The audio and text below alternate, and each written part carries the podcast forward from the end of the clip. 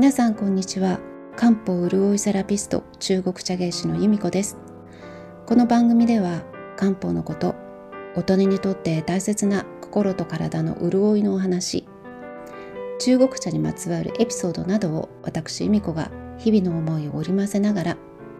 ゆるーくお話ししていきます。どうぞリラックスしてお聞きください。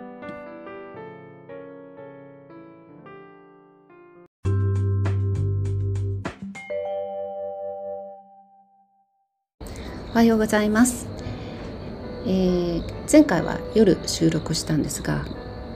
今回は朝の収録です。洗濯物を回しながらねあの収録してるんですけれどもちょっともしかしたらノイズが入っているかもしれません。というのも、えー、自宅のベランダでこれをあの収録してるんですね。家族がこの夏にですね何ていうのかなベランダで使えるこうテーブルセットを買ってくれたんですが夏は暑すぎて外に出られませんでした。でこれからもっと寒くなってくると今度またね外に出たくなっちゃうなくなっちゃうかなと思って、まあ、今一番いい季節なので、一人でお茶を飲む時とかちょっと勉強したりお仕事する時も、えー、ベランダでねやることが多いんですけれど。はい。で今日はそうですねあのまあ私緊張しいなのでえ台本をかっちり作ってしまうと多分余計緊張して何言ってるかわからなくなっちゃう可能性があるので一応テーマは決めてるんですが、えー、思いつくままに、うん、お話ししようと思っているのでただ脱線したり噛んでしまうことがあると思いますがお許しください。えー、皆さん唐突ですが、えー、ゾロ目ってよく目にされますか？私ですね最近よく遭遇するんですゾロ目に。例えば、うん、スマホの画面をふと見た時に55時55分だったり炊飯器にあの数字がねデジタルの数字が現れる場所があるんですけれどもそこが同じ数字が並んでいることだったり、うん、なんかね最初は偶然かなと思ってたんですがちょっと頻度が高いので調べてみましたが、エンジェルナンバーというのがあるんですね。私知らなかったんですけれども詳しい方いらっしゃるんじゃないでしょうか、えー、まあ、エンジェル天使が何かしら新しいことのね新しい展開が起きる時にそのサインを送ってくれているということらしいんですけれど私が見たゾロ目っていうのは大体、うん、なんかこううまくいくよっていうようなねポジティブな意味の数字が多かったのですごく嬉しく思ってました、えー、ポッドキャストを始めたというのも一つの私にとっては新しい扉が開いてチャレンジにもあるんですけれども本当にあの前々から計画していたことでも何でもなくふとこう降りてきたような感覚があったのでもしかしたらエンジェルが私をサポートしてくれてる新しい展開をねサポートしてくれてるのかななんてほっこりした気持ちにもなりました前回初めてのエピソードをお聞きくださった皆さんから、本当に温かいお言葉とありがたいご感想もたくさんいただきまして本当にありがとうございました。ね、あの中でも多かったお言葉が、えー、癒されましたというお言葉だったんですけれども癒しって本当に私自分の生活の中でも一番大切にしている要素。まいつもいつも癒されているっていうのはなかなか難しいんですがなるべくこう癒しの時間をね確保するっていうのは大事にしていることですし、えー、自宅のサロンであの横浜の方で自宅のサロンを開いてるんですが、えー、そちらに来てくださる皆さんとのこう共有する時間の中でもやっぱり学びだけじゃなくて癒しを感じていただきたい、ね、あの五感を通して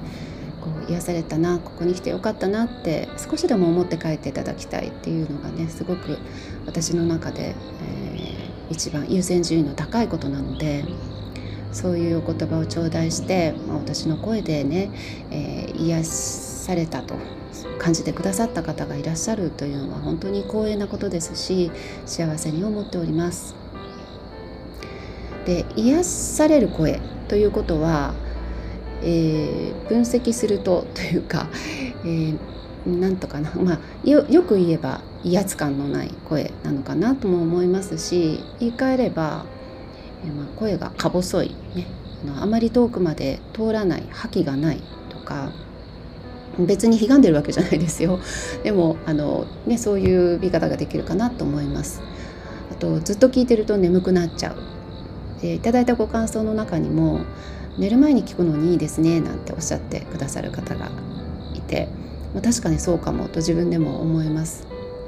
というのもあの若い時から声が小さい声が通らないっていうのは自覚がありまして、えー、会社勤めをしている時なんかもやっぱりコミュニケーションを取る上である程度声が通るっていうのは大事なことですよね。でもやっぱりなかなかそこでこう苦労したりとか、えー、元の上司には「君の唇僕読めるから」なんてね 言われるぐらいこう声が小さいっていうのは、まあ、周りからも言われていたし自分でも自覚があって、まあ、少しコンプレックスというか、まあ、弱点だなと思う時期があったんですけれども。えー、特にこういう人前でお話をする機会が増えてからですねやっぱり声が通るってとっても大事なことなので話し方セミナーのようなねあのワンデーセミナーみたいなのに行ったことがあるんです。そうすると先生はあのお腹の底から声を出しなさい。お腹にね力を入れて出しなさい。というふうにあのおっしゃって練習するんですね。そうするとえ、確かに声は通るんです。大きい声がいつもよりもね大きい声が出る。ですけれどもその後にすごく疲れたんですね。でその時までは何でそうなのかあまりよく分かっていなくって。あの周りの声が通る方が羨ましいななんて思ってたんですが漢方をちゃんと学んでからは、まあ、それが私の体質を表していてある程度こう仕方がないというと諦めに聞こえちゃいますが、まあ、個性なんだっていうふうに肯定的に捉えることができるようになりました。声が、まあ、通らない分ね抑揚をつけたりとかまあすごく大人数の方の前でお話しする時にはマイクをつけたり、まあ、いろんな工夫ができるので、まあ、そうしていけばいいのかななんて今は思えてるんですけども、まあ、このポッドキャストでもあの眠くなってあのいただくのは全然構わないんですけどあの全然内容がねあのもう頭に入らないで あんまりポッドキャストの意味がないのでなるべく飽き飽きないってね聞いていただけるように頑張ろうと思ってます。で、えー、その声の話をしたのは声の大きさあとくしゃみの音の大きさなんかがその人の体質をに、えー、関係していて平たく言えばえー、体体力のあるなしを表しているというふうに漢方とかね中学では、えー、見ることができます。ですから私のようにこう声が通らないか細いお腹に力があまり入らないタイプの方もいらっしゃると思うんですが、まあ、そういう方は往々にして疲れやすかったり、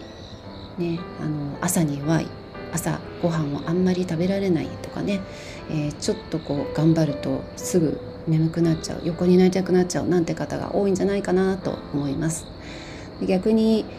えー、そんなに頑張って声を張り上げようとしなくても遠くまで声が通る方っていらっしゃいますよね。私から見るとすごく羨ましいタイプなんですがそういう方々って、うん、体力があってある程度頑張りが効く、ね、あんまり、えー、忙しくしていてもそれほど疲れを感じない方が多いんじゃないかなと思います。でそういう体力の、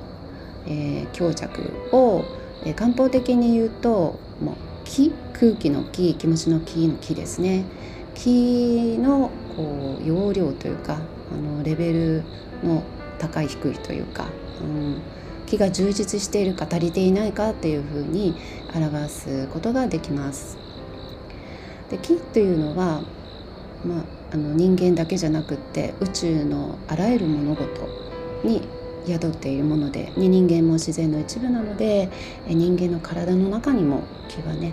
あの縦横無尽に体の中を動き回りながらあらゆるこう五臓六腑から器官からいろんなところをね動かしてくれているのが気なんですね。でその気はどこから来るのかというとそもそもは、えー、両親から受け継いだ遺伝的な要素両親から受け継いだ気というのを私たちは持って生まれていて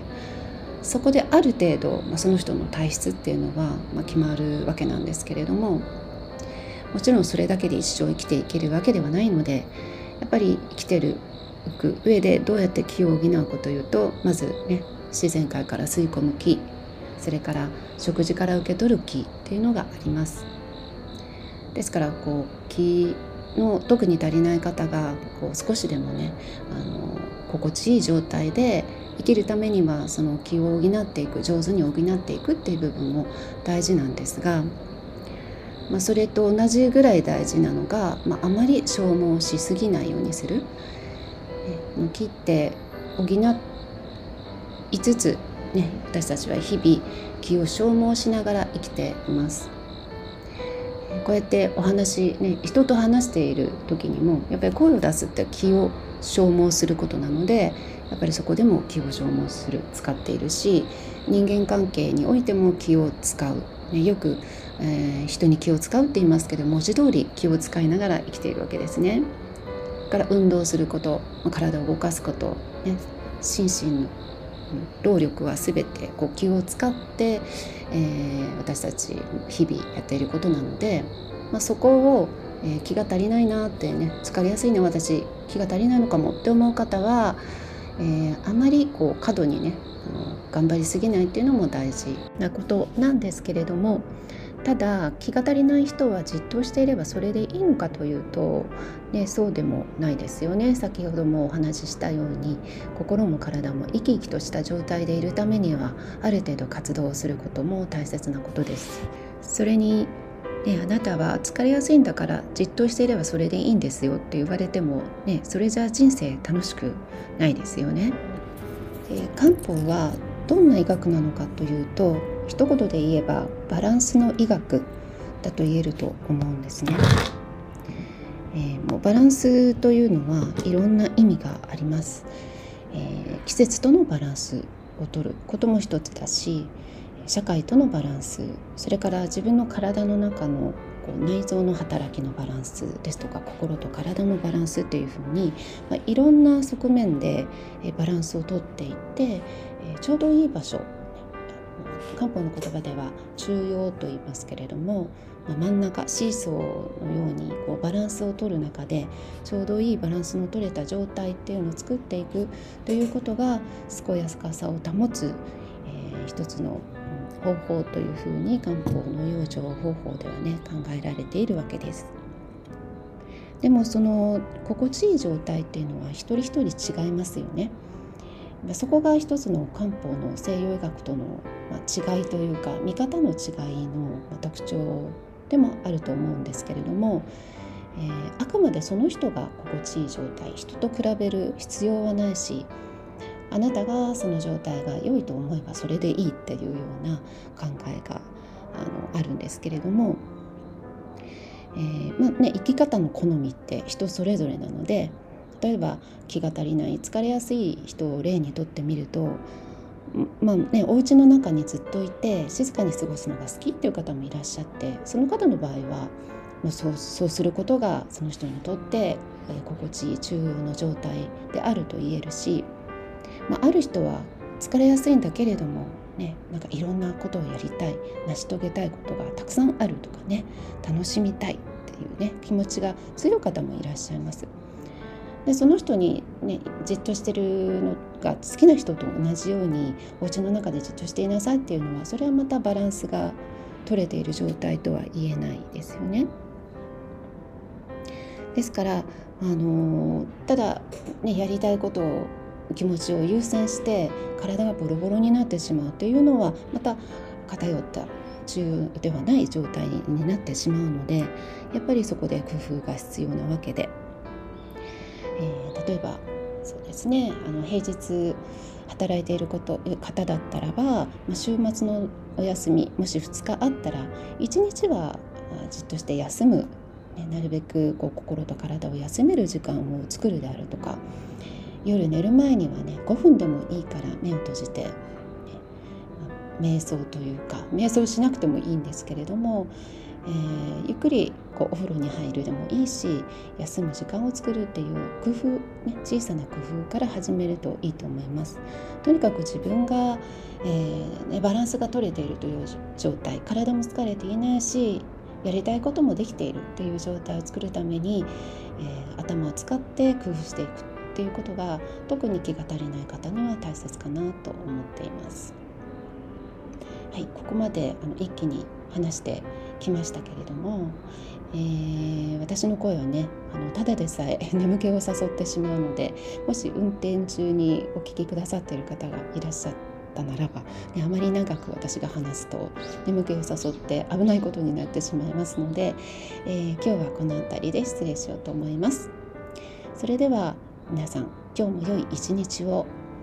えー、もしこれを聞いてくださっている方はね今夜だったらおやすみなさい。それではまた。